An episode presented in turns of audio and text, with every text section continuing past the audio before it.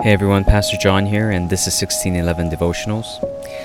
Uh, let's take some time now and get in the posture of mindfulness, mindfulness of God's presence, His nearness, and ready our hearts to hear from His Word.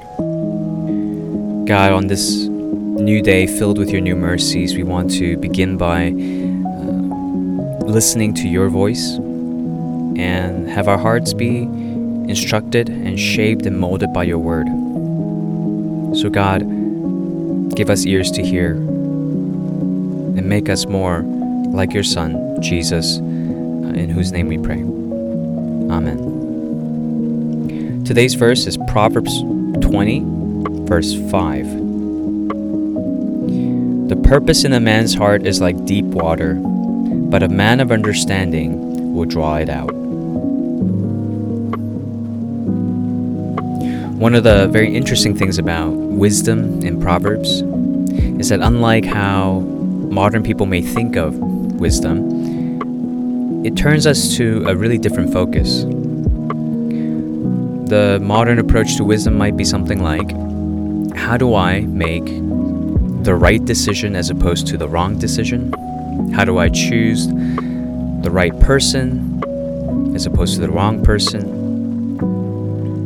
And it's often limited to these uh, things that are external to us. When scripture oftentimes talks about wisdom more in the context of discerning what's within, what's happening within our own hearts. As it says here, the purpose in a man's heart is like deep water, but a man of understanding will draw it out. So, the man of understanding and the man of wisdom is someone who can dive deep, not extend the farthest, achieve the most, but the one who dives deepest into his own heart, his own purposes, his own intents. One helpful question that could help us draw out our purposes and intentions of the heart could be asking, What do I consider to be the source of meaning in my life today?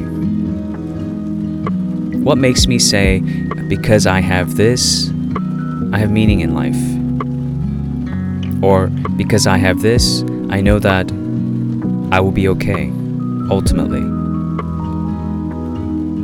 That thing or that person is probably uh, what is motivating you to get out of bed and go to work, sustain yourself through food and drink, get rest, and live on.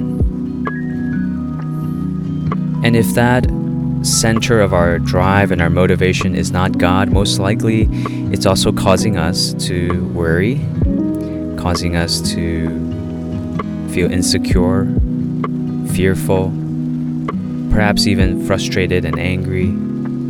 Because when something other than God, when an idol becomes our driving center, our primary motive, very soon it will prove to be a false Savior, a false God, uh, who fails to uh, meet our deepest needs and longings. So when we discover that there is something else other than God driving us from deep within our hearts, that's when we can, through wisdom, be called back to repentance, turn back to the Lord, our true Savior, who can satisfy us, who never fails us, and who is always faithful to us as often as we turn to Him. And the meaning He gives, the mission He gives us, will not leave us empty, will not leave us in despair or in defeat. So, wisdom that leads us to understanding our own hearts will ultimately lead us back to God as well. True understanding belongs to Christ. True wisdom is really the path that leads back to Jesus, who is the source of all knowledge and all wisdom. Let's prayerfully look to Him as our source of wisdom and knowledge today. Lord, it's so easy for us to simply be busy and active without discerning the real purposes and intentions of our own hearts. God, give us wisdom so that we will be discerning, and most of all, that we would discern our path back to you, so that we will live as your people, as your children, on your mission, satisfied in our Savior, who is unfailing, never changing, and always loving. May we live for Him and His glory today. We pray in Jesus' name. Amen.